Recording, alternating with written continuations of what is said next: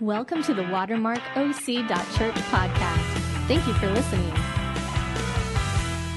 Here's the big idea that I want to communicate this morning. Here it is. You have been called, you have been gifted, and you have been sent. You've been called, gifted, and sent. Every single one of us has been called. We've been invited into something. We've been gifted. We've been given the tools and equipment. And we've been sent to go to a place on a mission for Jesus and that his kingdom would go forward. That's the big idea this morning. Called, tapped on the shoulder like Elisha was, gifted, you've been given the equipment, and you've been sent to go forth. What is the explanation here? Let's look at, let's look at 1 Corinthians for a second. Check this out. This is the thing about gifts. We're going to talk about gifts this morning a little bit. There are different kinds of spiritual gifts, but the same Spirit is the source of them all. There are different kinds of service, but we serve the same Lord. God works in different ways, but it is the same God who does the work in all of us. A spiritual gift is given to each of us so we can help each other. I'll say it again, verse 7. A spiritual gift is given to each of us so we can help each other. In case you were wondering this morning, am I a gifted person? Am I really chosen? Have I really been commissioned? I'm here to encourage you yes, you have been. This is a promise from God. Every single one of us has been gifted. Notice the common denominator is the Holy Spirit. He's the one that gets the credit, He's the one that, that supercharges each and every one of us. But the question, the challenge question is right now where we're at, do we own, sharpen, and unleash those gifts out into the world? And if not, why are we filled with such trepidation? What's holding us back? That's what I want to talk about this morning. So let's get into the actual um, Second Kings passage. We're going to look at verse 7. There's this idea, the power of the mantle or the cloak. We're going to come back to this idea of cloak. Let's find out what the heck is he talking about cloak, okay? Verse 7. 50 men from the group of prophets also went and watched from a distance as Elijah and Elisha stopped beside the Jordan River. Verse 8. Then Elijah folded his, folded his cloak together and struck the water with it. The river divided, and the two of them went across on dry ground. What the heck is going on with this cloak? This magical Harry Potter jacket? What are we talking about? What's happening? Is it just a magical thing? Is it just superpowers? Is it just God, or the Holy Spirit? Just, you know, is that the whole point? Is that all it is? Well, let's talk practically first. Uh, it was most likely some kind of animal skin, a robe of sorts, or a cloak, a jacket. Uh, that's probably not news to you, but here's the part that I want to drive home this morning in this first section. You've been called, the cloak has been placed around your shoulders and my shoulders, just like it was for Elisha when he was plowing the field that day. The cloak, that is the responsibility and the authority. That's what I want you to hear and see when I use this word cloak. When, when, when the scripture says cloak, that's what it's talking about.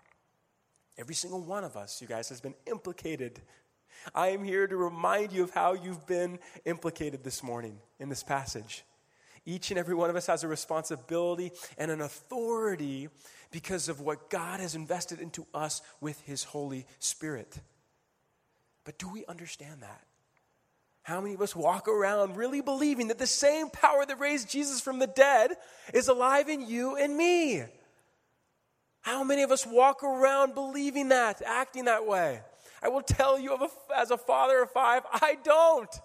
I don't. Because I think most of the time I can just deal it on my own power. I can have enough patience because I'll just have enough willpower. No, my tank is empty at the end of the day if I try and do it that way. I need to be, the, be supercharged with the power of the Holy Spirit in my life. And more importantly, more importantly, the first question I have for you is do you understand the responsibility and authority that's been invested in, in all of us here? who have said yes to Jesus. More importantly, do you understand the historical significance of what's taking place there? Are you seeing the reference? Where have we heard that before? They walked across on dry ground. Where have we read that before? Exodus, that's right, Exodus 14. Exodus 14, and then the Israelites walked through on dry ground with a wall of water on the right and a wall of water on the left. My challenge for us, you guys, is why are we walking around believing that that work is done? That God no longer has control over the waves and the seas and the winds and the elements of nature? Why have we pretended that that is done? One of my favorite passages, one of my favorite passages from the Gospels is, is Matthew 8. um, eh, they're, they're, they're on the boat, and um, you know the waves are coming against the side of the boat. They're coming over. They're taking on water quick. There is uh, level three type storms coming at them. And and what is Jesus doing but sleeping on the boat? I won't go down that rabbit trail. I can't even tell you. I don't know. But he's on the boat there with them in this instance. And, and then finally he comes to. The disciples are freaking out. They're freaking out. They have the Son of God laying at their feet, and they're freaking out because of the waves coming over the edge of the boat. The winds are coming on strong.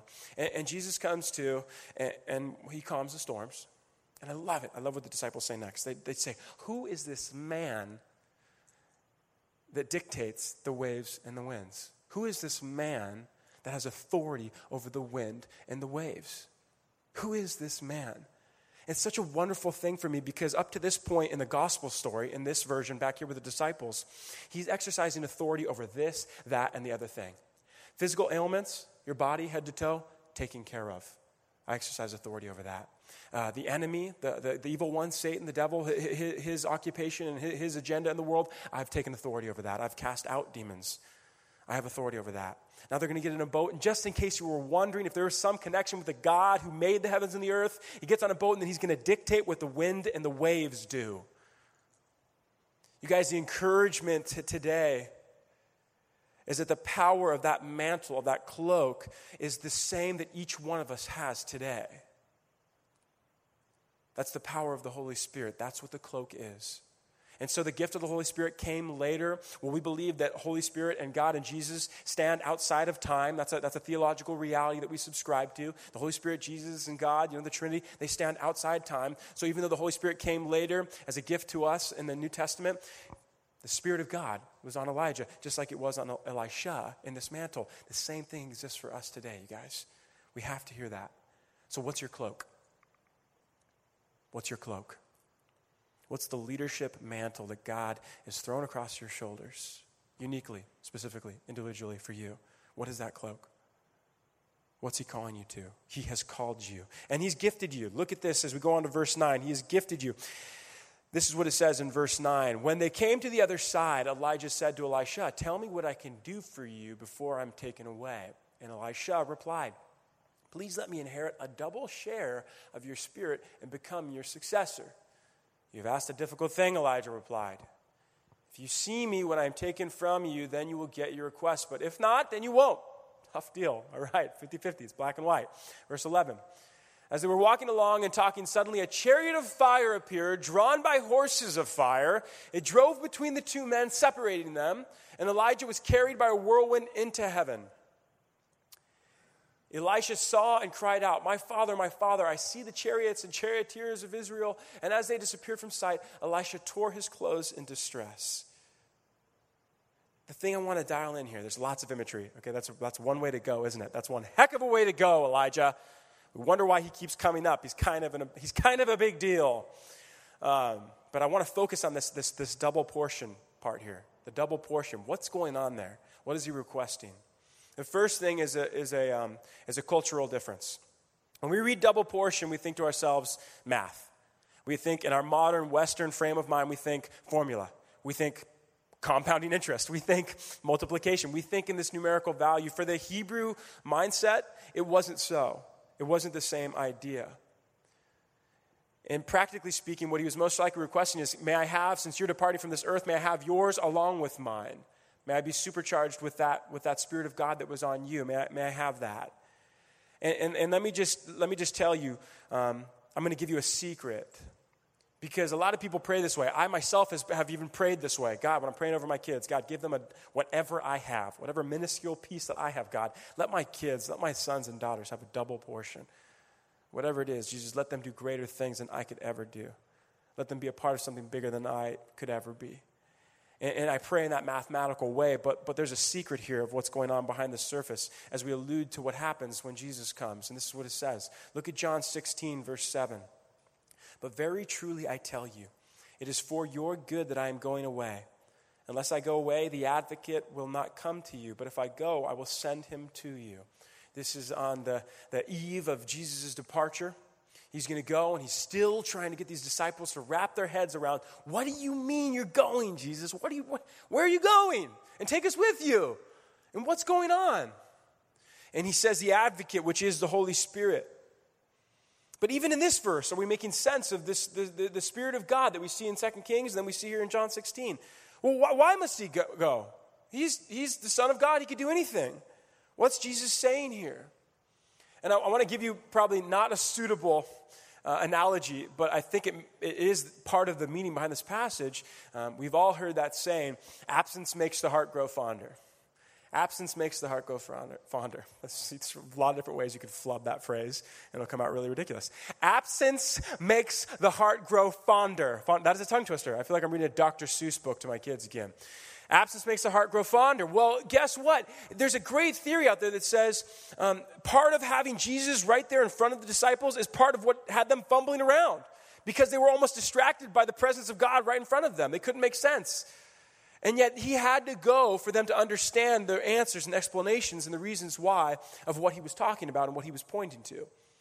And of course, not only did they not have him there as a, as a crutch, so to speak, constantly going to him, Father, Jesus, Rabbi, teacher, help me understand. And, and it was only then, after he was gone, and after the Holy Spirit, the advocate, was sent, that they could be brought to full understanding and appreciation of what God wanted to do in their lives and in the world. It's the same for us. When you read double portion, I want you to read the fullness of God already extended to you and me as Christ followers. That's what the double portion is.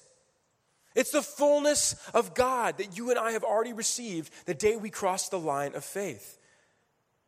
And yet there's a challenge. A lot of us have a hang up. We're talking about the fact you've been called, and I want to remind you you've been gifted. You've been tremendously, amazingly gifted. And how many of us, at one point or another, have been, eh, eh, been optimistic about the fact that we could use our gifting to help someone, to impact someone, to change their whole outlook, to see life change in them? At one point or another, every one of us have, have latched onto that hope that we could be a part of that in, in our lives or the lives of others around us, that we could impact them with our gifts, using our gifts. There's a huge obstacle, and it has to do with the way our minds work.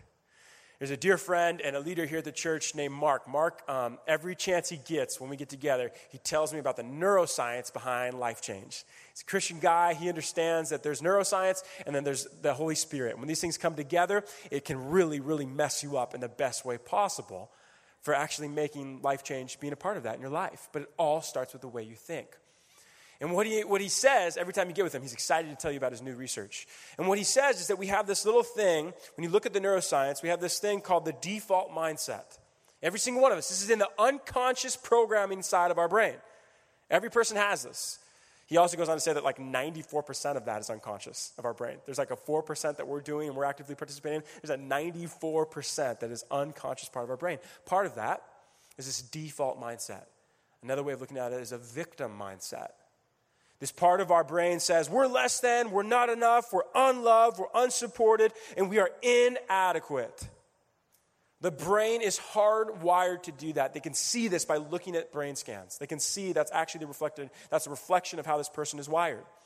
And then to add insult to injury, we don't, we don't just stop there and say, we're not good enough, and we suck, and we're inadequate, and we have not been commissioned, and we have not been called, and we have not been gifted. We have a run, the brain has a running commentary going on behind the scenes the whole time saying, You're right, you're so right, you do suck, man, you haven't been gifted, you have not been called. The whole time, we're feeding to ourselves, and there's like a second voice that comes in and says, Yeah, look how less than you are, you are so unloved.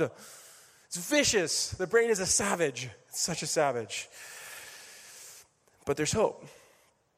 Because this is exactly, my friend Mark likes to remind me, this is exactly what Romans 12, 2 is talking about when it says, be transformed by the renewing of your mind. If you think that when I'm up here and Bucky's up here and any other preacher, teacher, pastor's up here speaking, and we're thinking, you're just going to go from point A to point B, man, life change, engaged. No, there's a step before that that says, change the way you think.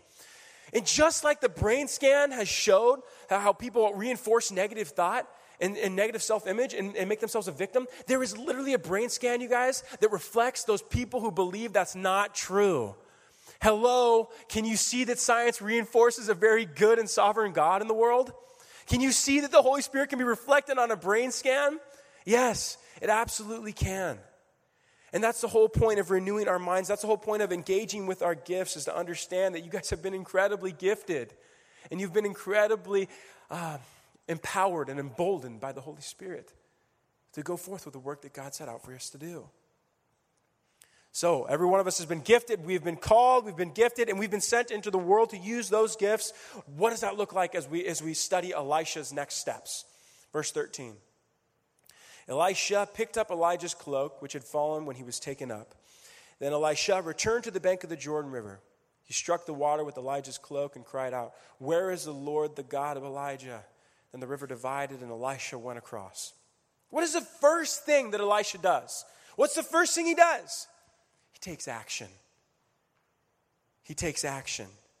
And you can too. I want to put up a slide right here, right now. This is practical, next steps type of stuff. If you're coming here this morning and you've just forgotten or lost sight of your gifting, or maybe you never heard before that you're gifted, or remember you didn't know what to do with those gifts, you think you have a passion or a talent or a strength, but you didn't know what to do next, take a picture of the slide right now.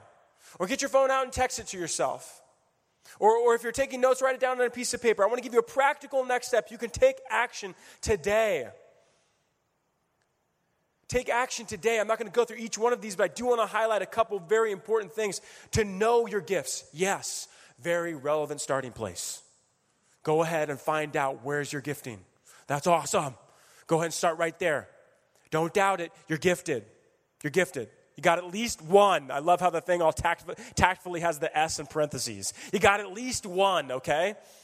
Now, letter B, we should never neglect our gifts. You know what is one of the biggest crying shames that I get to see when I sit with people? And I'm talking about that empty chair next to us earlier this morning. I'm talking about the next generation. I'm talking about the next generation. Last, last week, I tried to positively encourage everyone in this room that I think our greatest asset is not the building, it's not the band, definitely not the guy with the microphone. It is you. It is you, spiritually mature and, and nearly fully developed disciples. I want to see, we want to see, Bucky and I and our staff and our leadership want to see you unleashed on the next generation. Why am I talking about the next generation again? Not just to talk about the seat. I'm telling you, you guys, what happens statistically is that those who are 18 to 28, they go away from the church. They've been raised in the church all their life. They turn 18. The statistics say that 60% of those young people leave the church for a decade. What happens with them in that decade of decisions, that's a whole other thing. What I want to talk about, what about the wasted potential of their gift that lays dormant and is not used in the local church? That's the thing that grieves me. How many millennials and young people and next generation people I sit with and I hear their story and I hear how gifted they are, how creative they are. They could be in the band, they could be doing music, they could be doing media, they could do all these things. And yet, because of whatever reason, their butts are not in these seats. And their gift is laying dormant. Don't hear what I'm not saying. As much as they have, the onus is on them, the mantle is on them to say yes and to come check this thing out again. I'm putting it on you and me as the leaders to bring them to, to lead them to a place so that their gift may no longer lay dormant. I want to emphasize that. We're called to stir them up, to be zealous about our gifts. And we're to use those gifts in love, serving one another. What's the second thing that Elisha does? What's the second thing he does? He goes into action he takes the cloak, okay, he takes the cloak and he taps it to the water. That's the first thing that he does. And the river divided. What's the second thing he does? He gets moving. He gets moving. This is a man on mission. This is someone who has been sent. And um, it's ironic because to sing a song about floods and rain was, was, was not intentional given the season of what's going on in Houston. And my, my, my, my allusion to, to um, Matthew 8 and, and, the waves and the wind, uh, is, it was not an accident. These, these were not our intentional plan to focus on that, but this is the word that God had for us this weekend.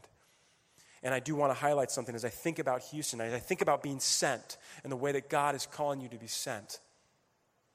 I have a couple friends um, the, the, the Kapoffs, Sean and his wife Kelsey, they have two young children. They got a toddler, two and a half, three years old, and like a, a nearly one year old.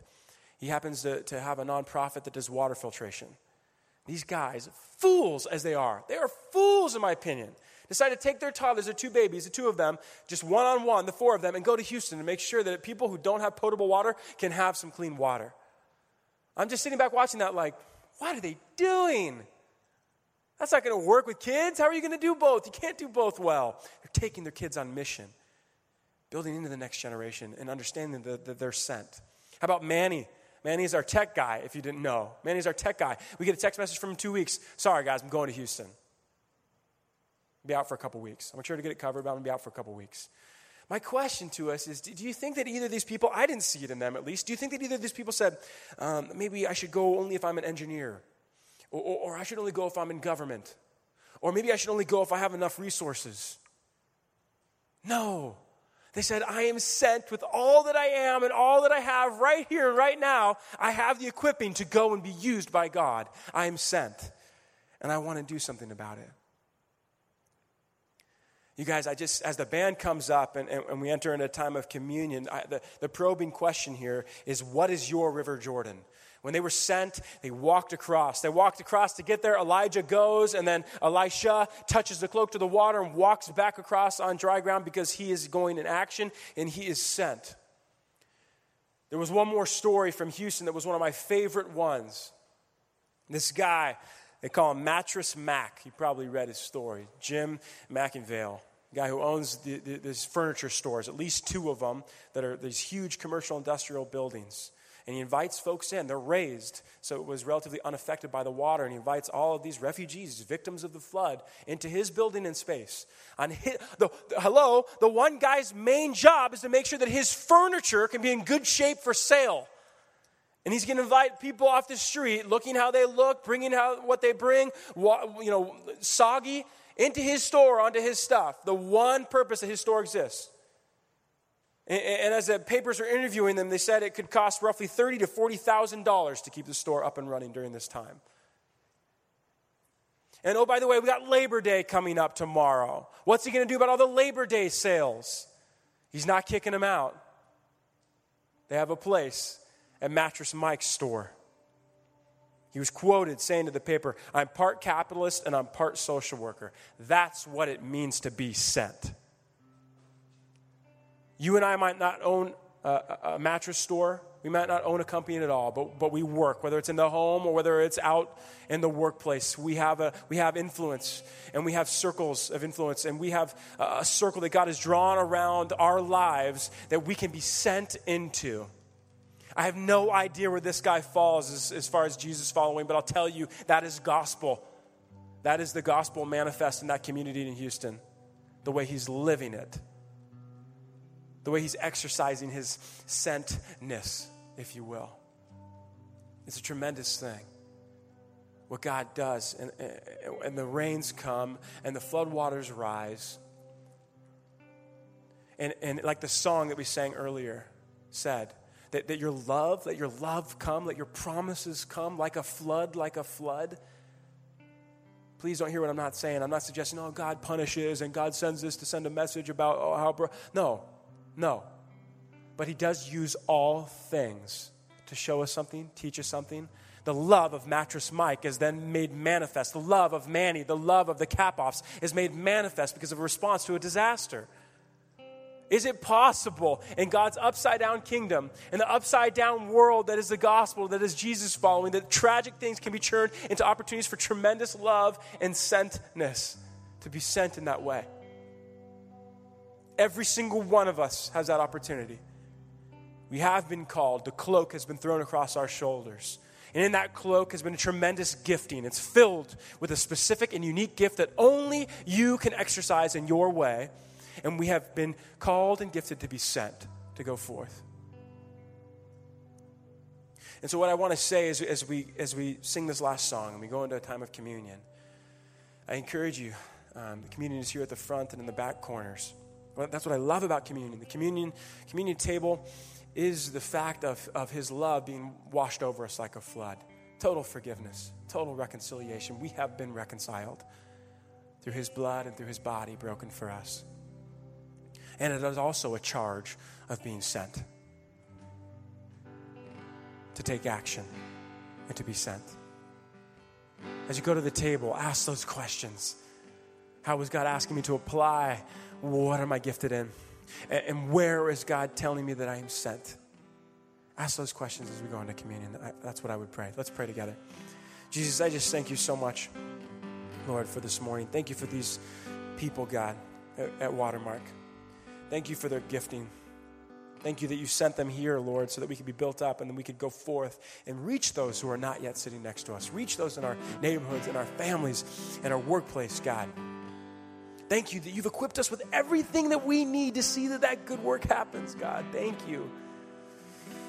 But Jesus, now I do pray for the boldness and the courage to have that conversation, to offer that prayer, to offer that invitation. Whatever it is, God, you're calling us to take action and to be sent. Be with us in that, God. For those who are feeling spiritually dry this morning, for those who are feeling broke down, for those who are feeling like they need rain just as, a, a as life giving water to their soul, God, when they come to the table, would they feel the fullness of that, Jesus? Thank you so much, God, for what you've done. Thank you for your blood. Thank you for your body. In Jesus' name, amen. To find out more about us, go online to watermarkoc.church